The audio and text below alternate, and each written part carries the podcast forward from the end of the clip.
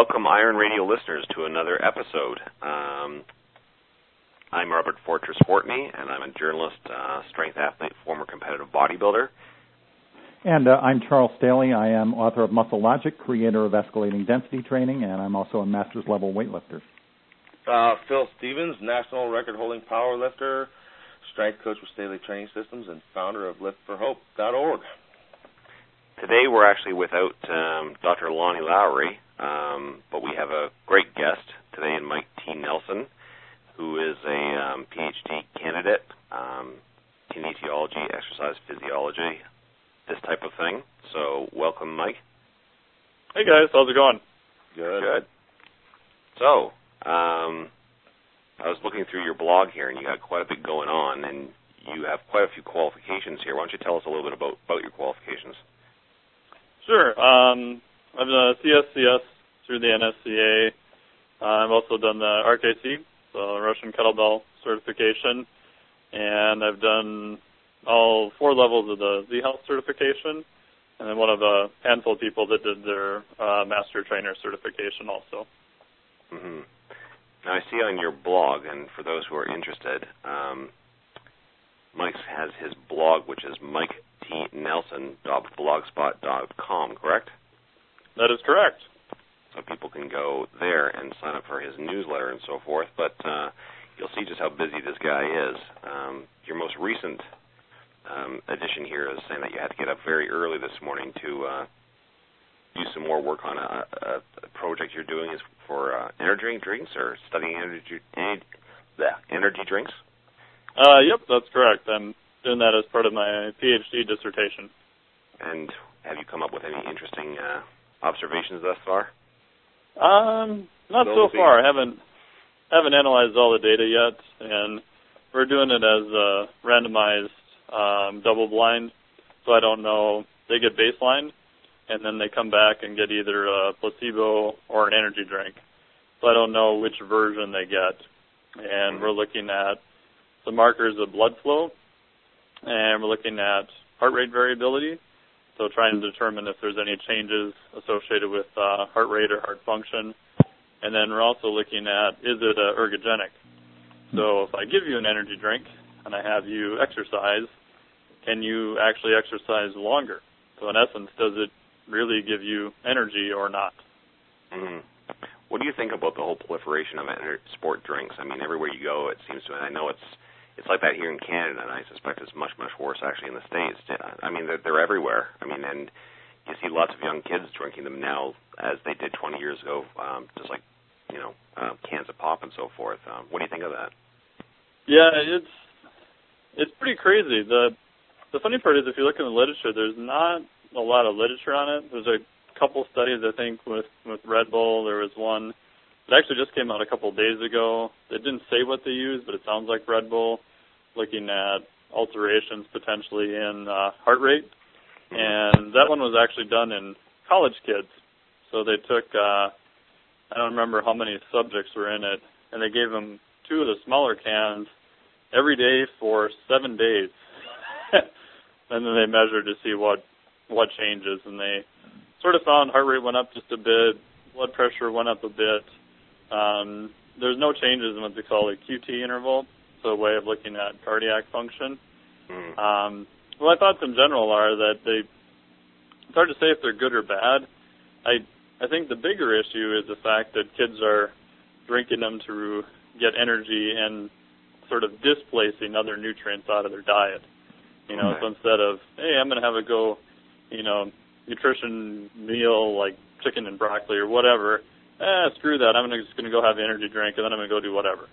Yeah. So I think it's you know probably the combination potentially of both, and that they're displacing other things that they need in their diet that they're probably not getting either.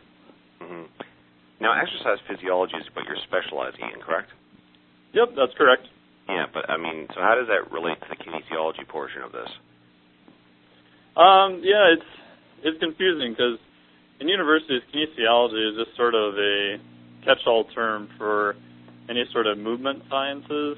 So here at the University of Minnesota, the kinesiology does actually include sports psychology, it includes coaching, it includes a lot of other disciplines.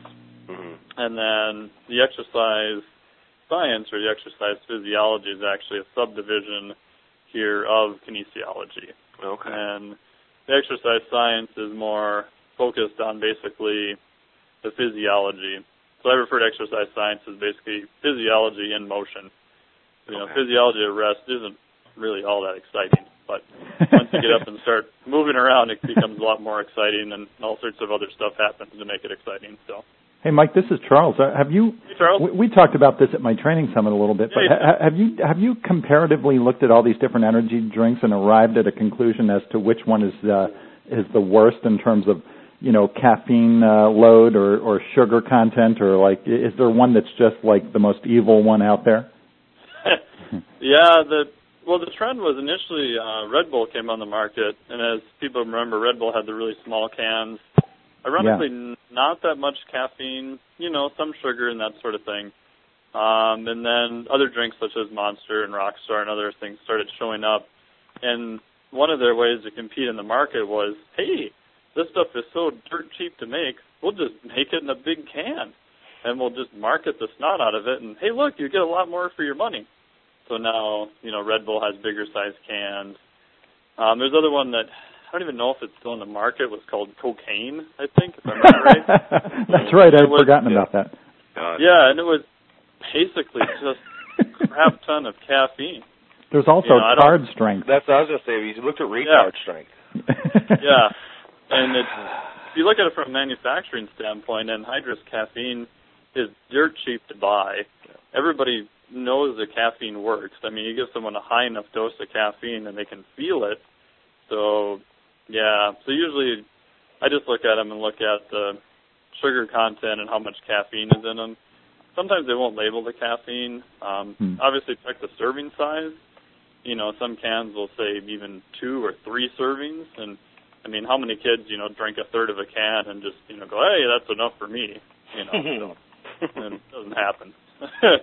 Mike, has anyone, to your knowledge, is uh, and Rob, forgive me for butting in. I just am actually really interested in this. Like, has anyone been uh, has anyone actually been injured, for lack of a better term, w- using energy drinks? I mean, has this led to uh, illness or hospitalization in any cases, or? Uh, yeah, from from what I've seen, supposedly there's some anecdotal reports of case reports of people having overdoses on caffeine that show up every once in a while. hmm. Um, the ironic part is because when I initially started this, I was like, oh, I'll go look in the literature, and this will, you know, there should be a pretty good idea of what happens. And there's not much. I mean, there's a handful of, I mean, in peer-reviewed journals, there's a handful of studies done on what appears to be Red Bull, and then after that, there's just a couple, and that was about it. Um, there is some reports, you know, to the FDA and that sort of thing about yeah, I went into the ER and I felt horrible. And they go, what did you have? Well, I had two energy drinks. So, okay. You know, what else did you do and who knows? So it's so interesting. the ones that are reported are, there's not a lot of good evidence really, yay or nay. Hmm. Um, and caffeine's been around for a long time, but it's the, you know, novel combination of that with maybe a whole bunch of sugar and maybe some other B vitamins and taurine and Yeah. whatever else we decide to put in there.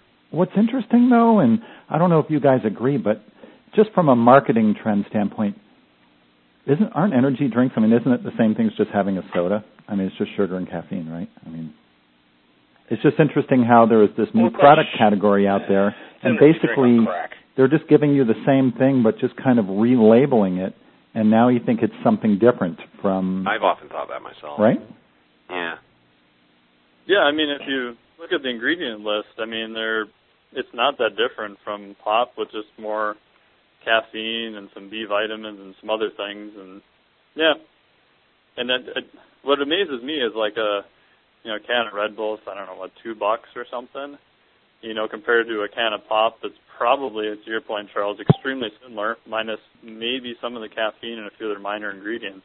Or if you just so did the the, markup on it is pretty huge. I was going to say, if you were just, do you know all the people out there that always bitch about how much protein costs and everything? And here's these same people who are probably spending all this money for energy drinks. And frankly, you could just put some sugar and caffeine pills into water and probably get the same exact effect, Yeah, which would was- cost you like pennies. Yeah, yeah, that was when I when I initially wrote the study, ironically, I had a diet arm in the study. So you get a placebo, a sort of full energy drink, or you get the diet version of the energy drink. So the diet version would have all the other novel compounds, caffeine, whatever, but no carbohydrates. Because at the end of the study, since the people I'm looking at are fasted, because we're doing exercise in the morning, the argument could be that, well, the energy drink helped, but it was because of the carbohydrate in it. Mm-hmm. Um, but we decided not to do that because it would extend the enrollment of people in the in the trial. So now they have to make four visits instead of three. And there just really isn't much data showing that an energy drink does anything good or bad. So we just went with that instead. But yeah, I mean, the, the few cases I've seen where you know people were there was a big to do about you know kids going to the hospital or whatnot. I mean, it actually helped the energy drink. You know, they pulled the crap from the shelves and then everybody wanted it. You know, man, Oh, yeah. sending, sending Junior to the hospital. I need some of that stuff. yeah, I think I think Biotest Spike had an issue in Colorado off of some weird case report or something, and yeah. So, Mike, um, what your your main focus then, or your main interest in all this is, is movement? Is that correct? um, yeah, I tend to look at everything just basically from movement. So When I tend your- to.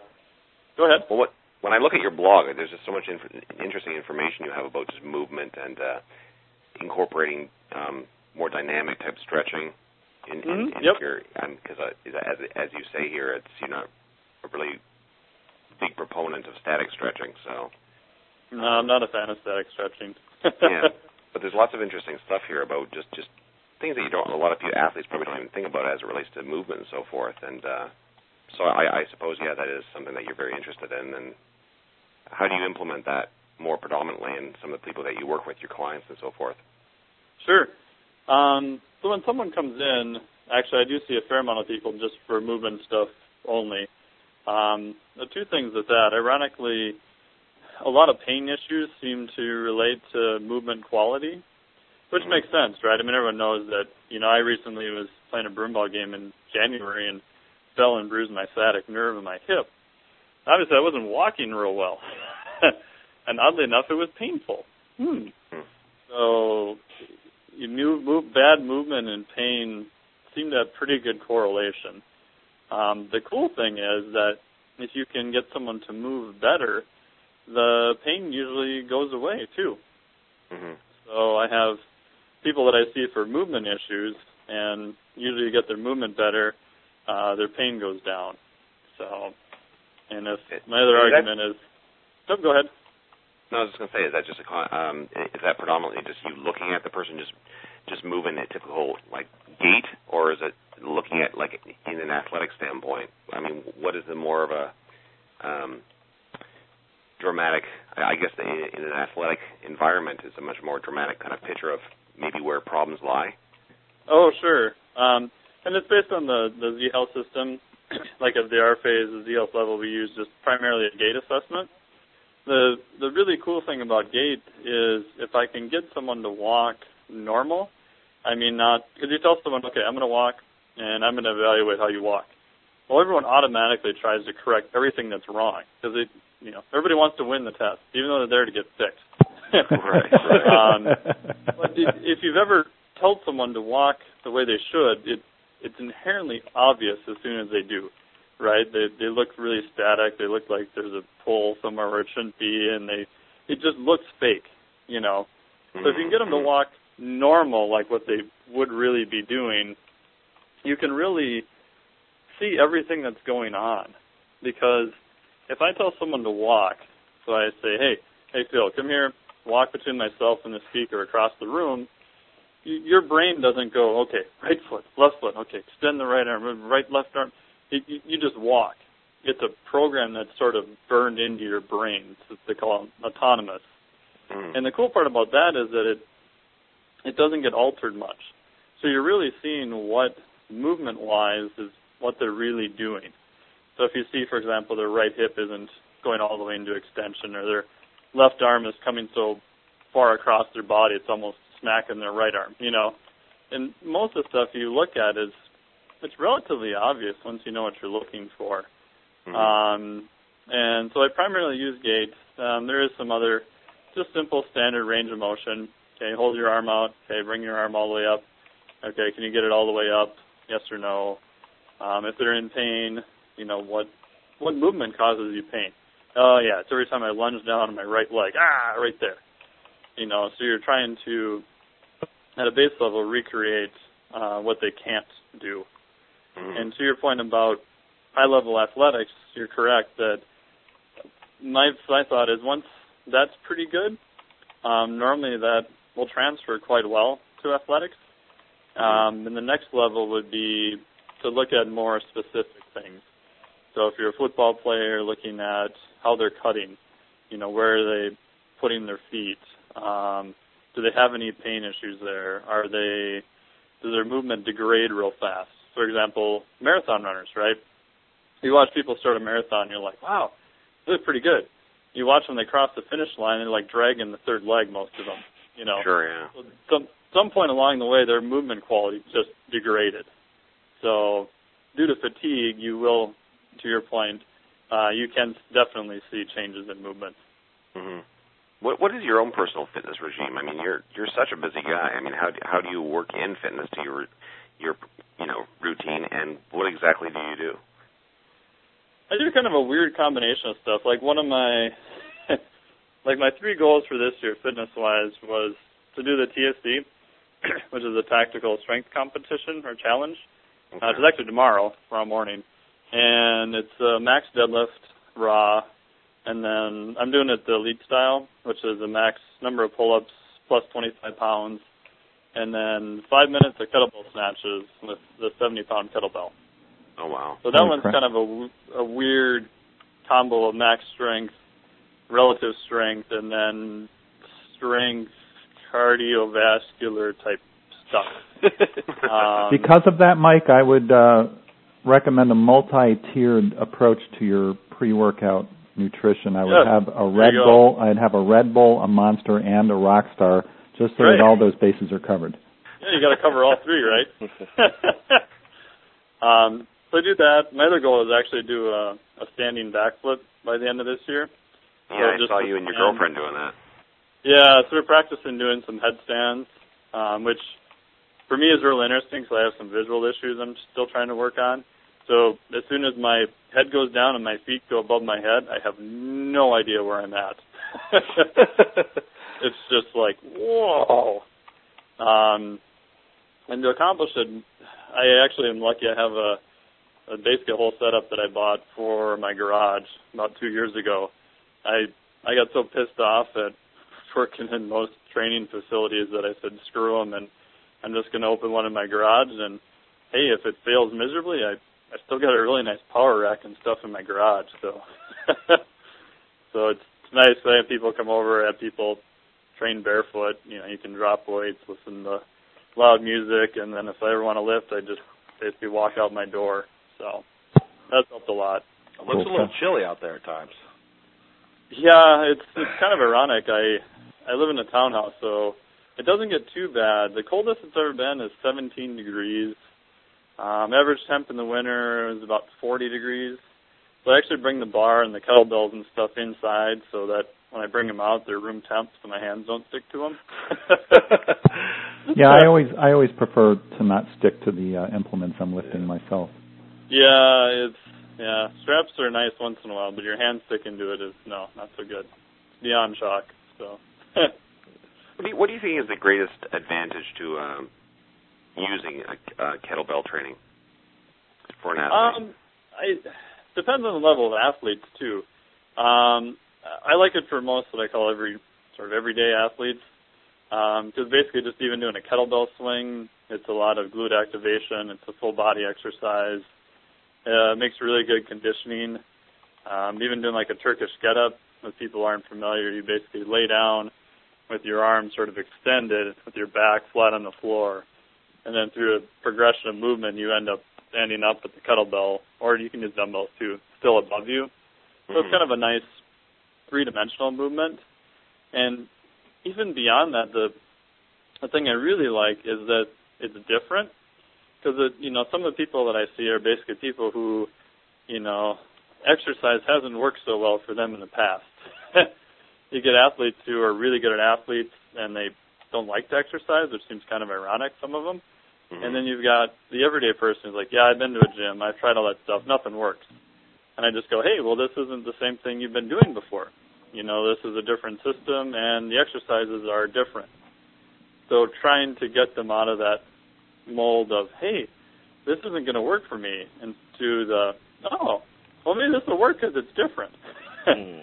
um, and so they can't really. So if they're learning a swing and they're having a hard time with it, it's like, well, it's new. You've never done one before.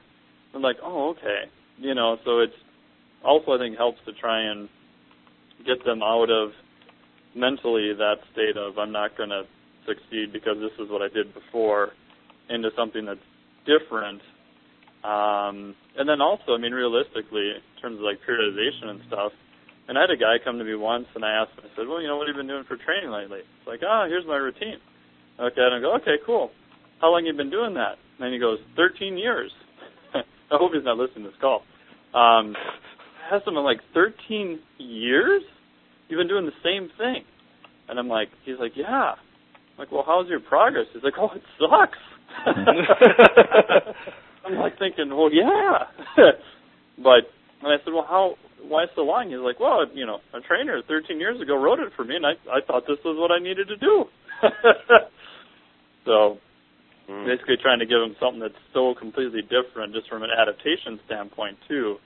You know, they can see more progress. Um, they can see themselves advancing, and it's nice. I mean, people can pick up kettlebells. They can, you know, do them outside, which is awesome. I mean, I think people spend way too much time inside, myself included. Um, they can just do them at home you don't need to spend you know fifty bucks on a gym you know every month or whatever. So I think those are the real big advantages. What is what is it? What is the ease of actually incorporating that type of training into like a more traditional weight training routine? Um, it's not too bad. I mean, as long as obviously you know what you're doing. I mean, there's all sorts of different routines, and the way I use them in general is I have people do just you know your basic exercises. You know, every, you know, all guys want to bench press, you know, which is cool um, you know, bench press, squat, deadlifts. I try to get them to do some, you know, strongman type exercises. We got, you know, big tire. We got the 16 pound sledgehammer. We got, you know, the 80 pound sandbag that says body bag on it that scares the neighbors and has them running into their, you know, garage and they see you running down the street with that thing. Um, so usually the combination of stuff that people do is, you know, just some real basic exercises and then at first most people get you know, kettlebell swings and Turkish get-ups. Once we get pretty good at those, you can kind of move them into maybe a kettlebell snatch or a press. Um, the nice part is, I think for conditioning wise, it's something they can do to, you know, if they're trying to get more of a, a fat burning effect. You can get their heart rate up. It's still usually a full body exercise. I don't like people having to do a lot of work on treadmills. I think that does some goofy stuff to you neurologically. Um, and plus, I think you can go outside and you know, enjoy the nice weather and do them at home. You know, people are like, oh, I can't afford a gym. I don't have time to get there. Hey, you want to go grab your kettlebell, just go outside your door. You know, you just save yourself a half hour or an hour. Mm-hmm. You know, so trying to eliminate the excuse of, you know, I don't, I don't really have time. Um, an easy way, if you want to just split them, is just say, yeah, do some basic basic exercises, and maybe we'll just use kettlebells for just conditioning. Right. We're just doing, you know, swings and that sort of thing. So yeah. So just so people know, we're talking to Mike Nelson here. Uh, Michael Nelson, his uh, blog, if you care to go and look at it, which you should because it's got some really cool stuff on it, is miketnelson.blogspot.com. So I think maybe we should move into the topic of the day. What do you What do you think, Charles? I'm up for it. Okay. Good. Yes. I need my music, man. I'm queuing it up right now. Come on, come on. Sleeping on the job. I need more cowbell. Come on, man.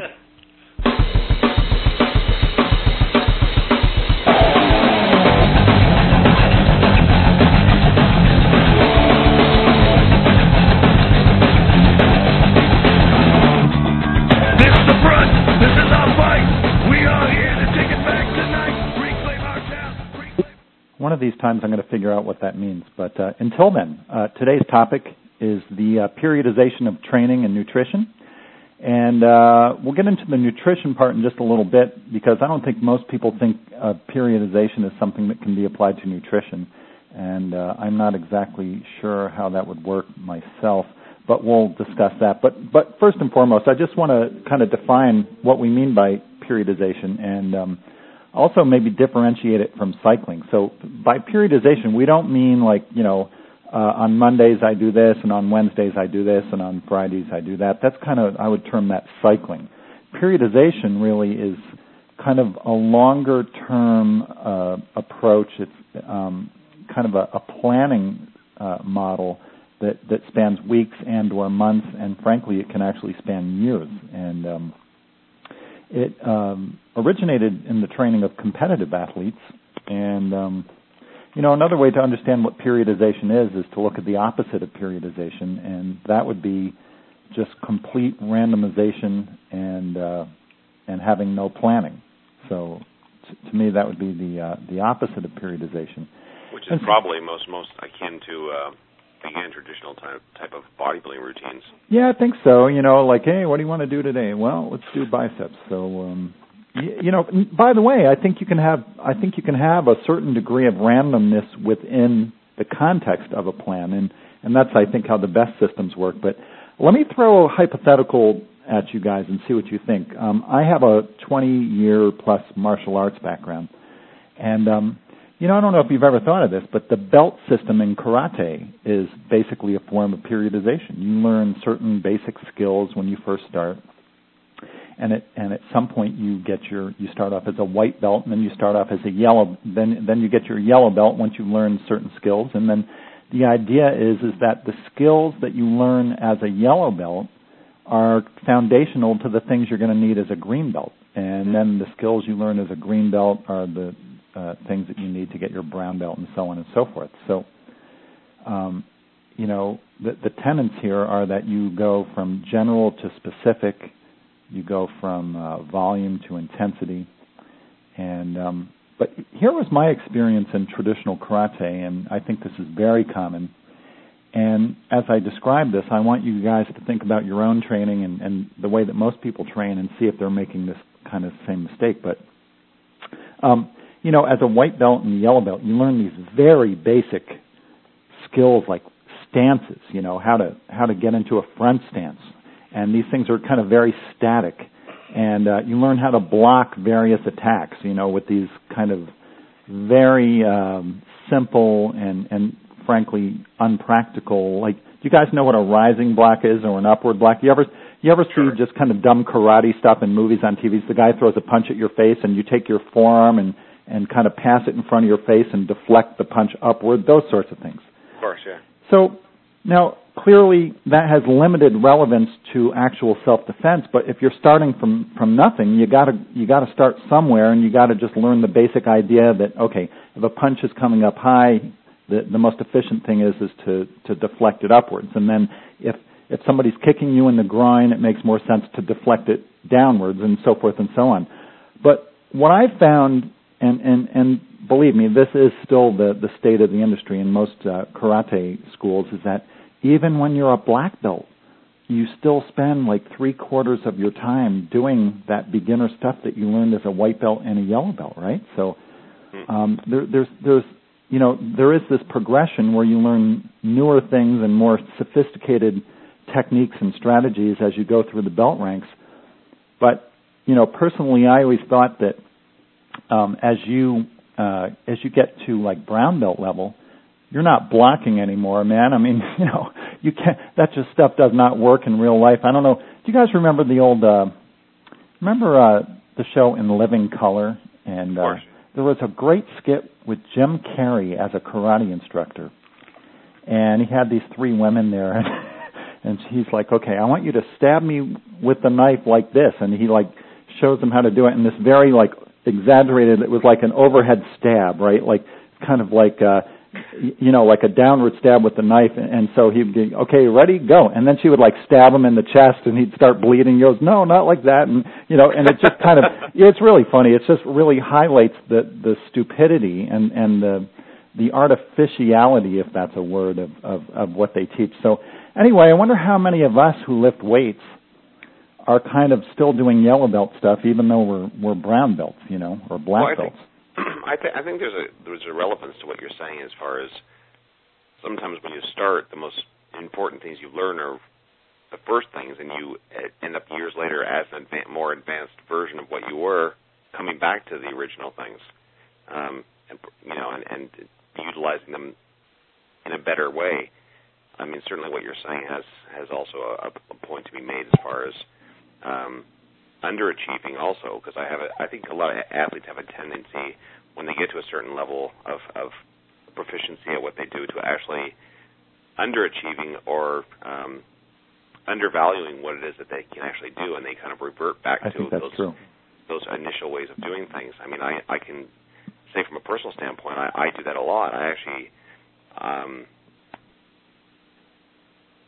underperform, and I I design a lot of my routines around underperformance, and then I have to almost consciously change my way of looking at it and say, well, I'm I'm better than that. I mean, not from an arrogance standpoint, but um, so yeah, listen, so that, Rob, that's a great point, and one one of the beefs that I've always had about periodization is that you know if you if you read a couple of books on periodization and then try to apply that stuff in a very uh, in a very rote manner, you know if you're like in a volume stage or if you're like in a preparatory phase and and like you're not going to have if if you're having a day where you're like you know you could hit a new PR, guess what, man? The program doesn't let you do it because that's not what you're supposed to be doing.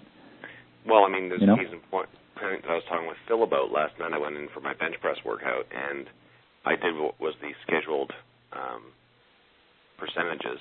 I hit them, and at the end of this this little mini cycle that I call it, I, I felt good, so I just decided to kind of hit a couple singles, just sub singles, just to see where I was. It give you a better perspective of where I was at, and yeah, that was part of the program, but um, I, I think that's something that comes with with well, but, experience. but what you're illustrating is what I mentioned a minute ago, where the, the best periodization pl- uh, uh, systems allow a certain degree of flexibility within the uh, within the context of a of a bigger template, and that's just Absolutely. what you did. And and and so, you know, over time you learn this stuff instinctively, but uh, it'd be nice if you could shorten the learning curve for people who sort of um, you know apply these concepts too rigidly. Um, so that's and well, I think the problem is that is people um, often learn things done learn things the wrong way, and so a greater effort down the road is made to actually unlearn all these mistakes that they made and then figure out the right way to do it. Yeah, yeah. Um, but I mean, that's that's just a product of again that, that what is put forth in the media and so forth of all these types of things. I mean, we all know that. I mean. Yeah, and by the way, I want to make another point too, just so I don't lose the thought. But Mike was Mike Nelson was talking about his client who was doing the same thing, thing for 13 years. That is clearly uh, not periodization, and but you know the opposite is not either. Uh, doing completely random stuff every time and never doing the same workout twice, that's not a good plan either. So it's um, the trick is to balance the competing demands of progression with um, consistency, right? So there has to be a common theme all the way through, but at the same time, you can't do the same thing every time. And and I, you know, I, I've I've in in articles and in seminars always sort of liken this to learning languages in school. I mean, you wouldn't learn uh, English in first grade, Italian in second, German in third, Spanish in fourth, and you know whatever in fifth. I mean, you just kind of never get anywhere. But at the same time, if you only learn English every year, you also don't get anywhere. So it's a matter of finding the sweet spot between progression and consistency. In in my own training, I mean, what I see is very much it, it's those those early basic programs. Yeah, I think everything's kind of set out for you. Or if you're lucky enough to have a coach, then you know they set it out for you and they're able to do the variables for you. But I mean, you, you get in there and you learn the basics of how you work and how far you can push things, and then you know, the planning, like you said, there has to be at least one variable left wide open. I mean, whether it's load, whether it's the amount of reps, or the amount of sets, you know, for any given day. Um, because you just can't, I can't tell you how I'll feel tomorrow, let alone six months from now, and trying to plan that far ahead. So you have to leave some kind of leeway. I mean, in your program, like I just put that together a 12 week squat program, and I have loads But other than that, it's pretty much open. I have loads and sets, and then it's well, it's what I can get when I work real hard. Yeah, it's not it's not really You possible know? to predict. You know, you could you could put a 12 week program together for yourself today and start it on Monday. The problem though is, you know, it's quite hard to predict how you're going to be doing in six weeks. Uh, That, that's that's my problem with so people who are way too much sticklers for that kind of thing is because yeah, you don't know exactly how you're going to feel. I mean, the best of Mhm. intentions will get crushed if if your you know biorhythms, whatever that means, or whatever, um, just the demands of life are such that you know it kind of completely collapses the program that you have good intentions to follow. So uh, yeah, there's there's got to be some sort of balance between that. I Well, mean, and then they're they're crippled because then it's like, well, what do I do? You if you're gonna, if, that's the other thing. If you plan an exact periodization, you better have a plan B. that's you a great point. and Have a backup. the- Have a backup. So it's not going right. That means I do this. No, that is a good point. That is. A good point. And you- oftentimes, because if like, not- what if you're, what if you get to week four and all of a sudden, okay, this is what I'm, you know, the percentages, Yeah. I'm weights I'm supposed to hit, and you're nowhere near that. Yeah, And if it's you not come in, you're having an off day. You better have a plan B ready, or people just sit there and get stressed out, depressed, and walk out, and you know they don't do a thing. By the way, there's a there's another way to kind of do this, and this is a subtle shift in, in, in terminology. But rather than saying that you know three weeks from today I'm going to bench uh, 85% for six sets of three, um, what you can say is you know that's the target. Yeah. You know that's the goal, and and then that just provides the understanding that you know hey it may not be there, but that's what we're going to try to do. Well, that's definitely a good idea because I mean, how often do you see athletes who don't have that type of mentality and they go in there and they and they fail with a set or even a rep, and all of a sudden the rest of the program's all shot to hell because psychologically they've been, you know, it's, they've been decimated. So I mean, where do you go from there, right? You start a new program, Yeah, you know, uh, not train for a month, uh, you know, just just revert back to just going and doing pumping a bunch of bicep sets. Like, what do you do? Well, and the other thing that I think is often misused, I guess, or mistreated is like you guys were saying, underachieving. People will set it, you know, it's my goal to hit 405 for the first time in squat this day. And they go and they hit that 405, but they really had 450 in them, but they don't take it. Yeah. You know, you also got to strike when the iron's hot. If you get up there and you hit your projected goal and it was easy, go get it. You know, there's only so many of those days that are great. You Yeah, know, no, take them. No, that's a perfect example of you know how people need to think more because again, to, to predict the human body and, and where your performance is going to be at any given time is is next to impossible. Um, unless you're on like you know boatloads of hormones and chemicals that can more kind of you know You're taking too much monster. well you, you are taking too much But monster. but by the way, I just want how many how many people here and and if you're listening in, I mean, how many times have you gotten a new PR?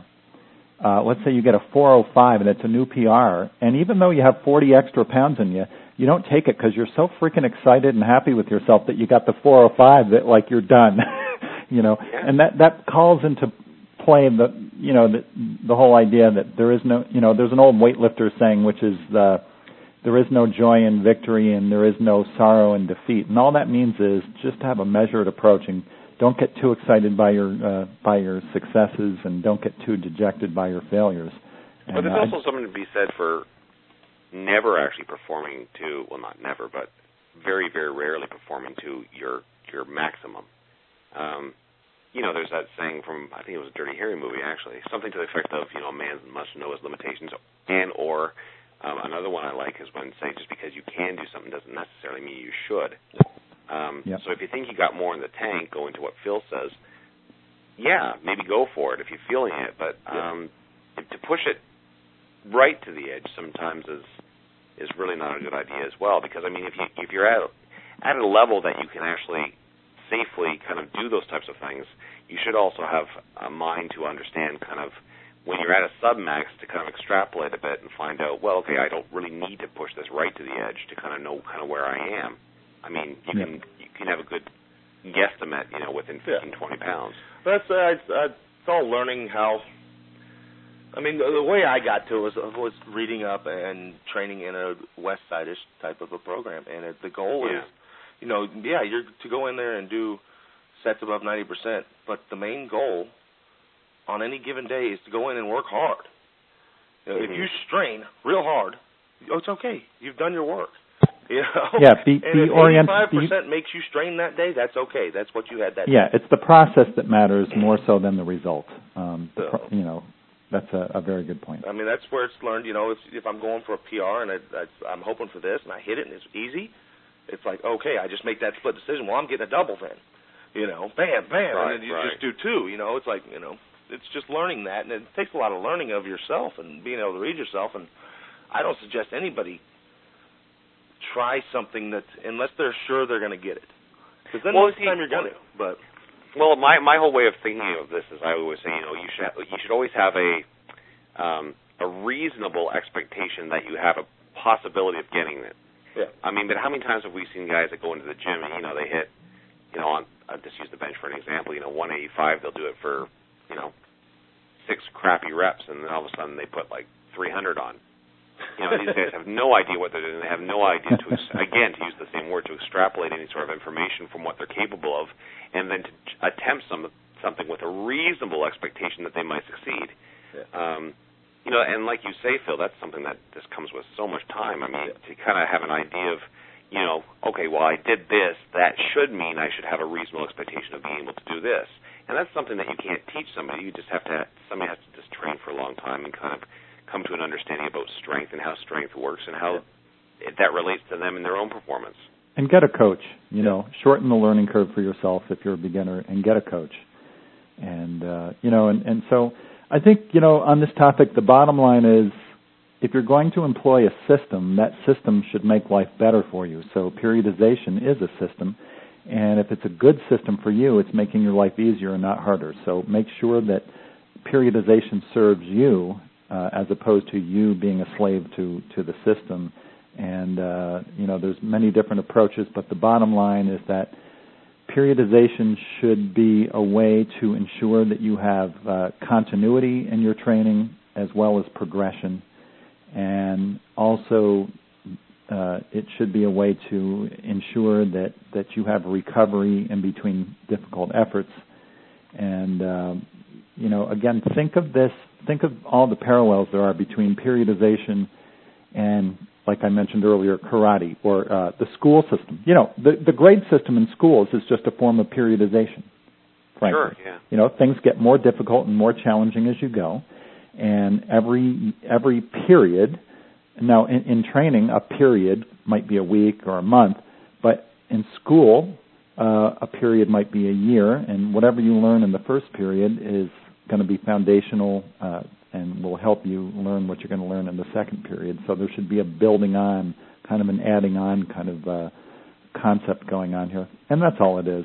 Um, you know, I would like to talk a little bit about the whole concept of um, periodization and as it relates to nutrition. Yeah, we we haven't gotten to that yet. Yeah, I- That's, I wouldn't mind where's Lonnie on when we need him, man? I know that that would be beneficial. I, I think it's probably more accurate to apply cycling to nutrition. I, I can't imagine anyone eating differently, uh, you know, in June than they would in April. Uh, but I could imagine that if you're having a taper week prior to a meet, that that your caloric needs may not be as as great. Well, I Um, was going to say. I think, I think, as it relates to nutrition, there definitely would be a shortening of what, what would be the, the duration of the periods, because yeah, I mean, you can have um, days where, you know, okay, well, for the next two days, I'm going to eat, you know, this this kind of quantity and volume, and then you kind of taper that off to to actually eating under eating. I Yeah. mean, but yeah, but I mean, you can't do that. I mean, looking at it from a longevity standpoint, you can't have these periodized, like you say, where yeah, you're eating for a month one way, and then the next month you're eating entirely different. That Well, you know, you know what? I, I'll tell you what. That's a that's a very good point. And you know, in in training periodization, a microcycle is typically a week, right? But I think if you were to apply this to nutrition, a microcycle might be an hour. So, uh, and I wish Lonnie was here to talk to talk about temporal nutrition. But you know, that's a concept where um, most of your carbohydrates are taken in early in the day, and most of your fats are taken in later in the day. You could view that as a form of cycling. Of course. I mean, and you can, and uh, you also can can formulate your eating directly to to what your periodized system is in your actual lifting or training, um, depending if you're in a mass cycle or a strength cycle or a power cycle or you know, an active rest cycle. I mean, those things also can be taken into effect, but those kind of meld those two things completely. So yeah, exactly. I mean, that's the larger scheme of things. I mean, me eating eight weeks out from a meet, I mean, it's ugly. it's big, you know, and then me after Yeah. a meet, you know, yeah, and then you get into the whole the big things now. I mean, post workout nutrition, pre workout nutrition. You know, people breaking it down into hours, and then you know from there carb cycling daily. You know, see some people get into that type of thing, and you know, I do know sometimes people I've I've talked to people frequently who who claim that they eat differently in the summer than the winter, for example. mm. You know, le- less less total calories, generally speaking. Um, I hear, you know, and and by the way, um, uh, this just occurred to me right now, but uh, you know, one way to think about periodization in terms of nutrition is to be eating seasonally available foods, right? oh, of course, yeah. Yep. So uh, So nature almost kind of dictates it man- for mandates what happens. Yeah. yeah, yeah. Mike, you can weigh in on that, any of this at any time. Oh yeah, um, I, I like that was exactly Charles' point. I found that it's easier, especially I live in Minnesota, so it's easier to um, sort of cycle it or periodize it, however you want to phrase it, uh, to cutting back more in the summer. That usually matches, you know, clients' goals and that sort of thing too. And then, like in Minnesota, it's easy to get berries and that sort of thing that actually taste well. You know, that Mhm. time of the year, you know, strawberries in the middle of December just don't taste very good, and they're crazy expensive too. Um, so I found that approach tends to to work pretty good because you can eat a lot of berries. They're you know low in calories and nutritious and all that kind of stuff too, and you're trying to cut back on your overall calories. hmm We Very do the opposite of the rest of the country here in Arizona. You guys all come out. Yeah, you guys are a little summer. We we all start cramming the food in and staying inside all summer long. Yeah, that's actually That's kind of true. the inverse. Yeah, it is kind of true. because we step out the door and it, the, just stepping out the door will melt like 15 pounds off you. Just. Well, hey guys, good show. Uh, Mike Nelson, thanks for joining us uh, I got, today. I got, I got uh, at least one question here Oh, okay. I'm sorry. from Lonnie. Oh, no. In Oh, no. Wichita Falls, Texas. Um, his first question is, uh, I was wondering uh, how much money Fortress spends on hair product. Hair product. I don't have any hair. But do you do you need uh, do, do you use product to uh, keep the hair at bay? I mean, maybe that's like do you use like Nair or something or now it's Monthly allotment in there. And, uh, he was wondering um, if Mike could explain his academic work on metabolic inflexibility in a nutshell.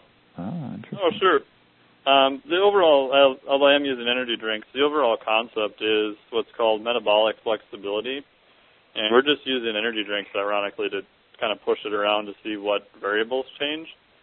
So the concept is, I think it was originally in the literature, uh, maybe about five years ago, I think, and probably a little more than that.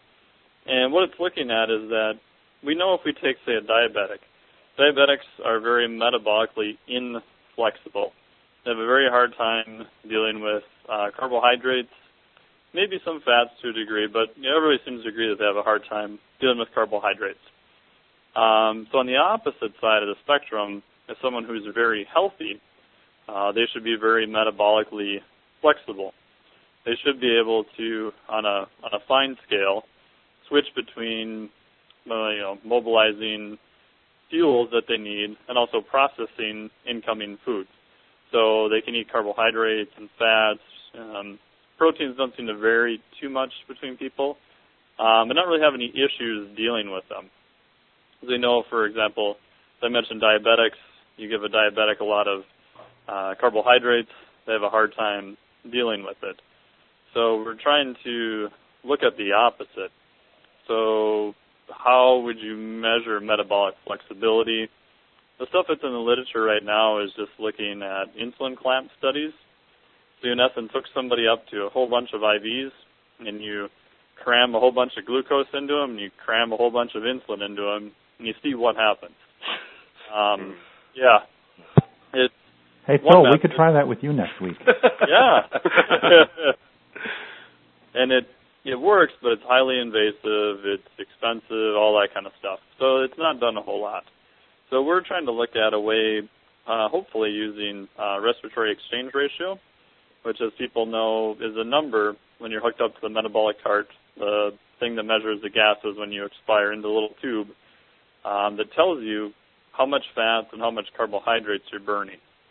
So we're applying some math that's used in heart rate variability. So we're applying some variability analysis to that, and the end goal is that hopefully we'll have a non-invasive way of possibly measuring metabolic flexibility. So in the future, let's say you got someone who wants to really lose weight, and they come in, you start this new exercise program, you bring them back in, you do your baseline measurement, bring them back in, let's say three weeks, four weeks, whatever, and they go, oh man, I only lost two pounds. You go, oh, that, that sucks. and they get oh very unmotivated and want to leave. But maybe you could measure, say, metabolic flexibility in a non-invasive way, and give them this marker and say, well, you know, you know, Junior, you've only lost two pounds, but hey, look at this go score, you're actually becoming much more metabolically flexible. You're Mm-hmm. becoming more metabolically healthy, metabolic fitness, that sort of thing. Um, so it may be a way to one monitor people and then do an intervention, say exercise. Um, it may have all sorts of other applications too. So it's metabolic flexibility is the, the fine scale ability of your body to switch between carbohydrates and fats. Mhm. And I also think, in relation to what we're talking about, it may explain some people who perform better on a more carbohydrate diet. I mean, some people perform better on a more fat-based diet. Some people, like I volunteered for the RAAM race, race across America last year. Um, these guys, cyclists, a team of four, started in the West Coast and ended up on the East Coast. You know, less than seven days later. And initially, you're thinking, oh, they got all these protein drinks, they got everything all timed out. Oh, it's gonna be perfect. And by day three, you realize it's like whatever they want to eat that doesn't make them nauseous. Right, and yeah, these yeah. People would eat whatever. I mean, the most ungodly things, and their body just turned into fuel. No problem. Yeah. So that's kind of the overall concept. Mhm. Very cool. Got one more quick one. Um, I knew this one would be coming here. Uh, what do you think about energy drinks with alcohol? Bad idea? Is there such a thing? yeah, I'd like it'd be. You probably get a lot of college kids to sign up for that study, right? Yeah, yeah. I I heard anecdotally there was oh maybe it was published. I'd have to go look. There was actually oh, or maybe it hasn't been published yet. A couple of studies I think from Europe that were trying to look at that. Um yeah, no one really knows yet because I mean you've got you know caffeine and sugar. You know, caffeine especially is a stimulant. You know, alcohol in essence is more of a depressant, and both can kind of mimic the stimulant depending on quantities and time. So it's yeah, it's it's interesting. It'll be interesting to see what happens with that. It's You get like a DUI people coming are- back from the gym, you know? yeah, for the people that are drunk now, you got the wide awake hyper people and they're drunk. So That's even worse. some of the theories was that it they may not perceive how much alcohol intoxication they have because of the effects of caffeine, but I haven't seen much written on that yet. So Hmm. Sounds good. Yeah. Well, uh, Mike, we all thank you for coming. Yeah, thanks guys for having me. Definitely greatly appreciate it. Thank you, Mike. Good time. Yeah, we'll have to do it again, I'm sure. Yeah. Well, until next week, everybody. All right. Good Have show, guys. time. Talk to you next time. Good training. Okay. Guys. The Iron Radio podcast, and all of the audio on ironradio.org. If you're interested in studying diet or an exercise program, it's important to check with your physician. Also seek the help of registered dietitians, athletic trainers, and qualified exercise physiologists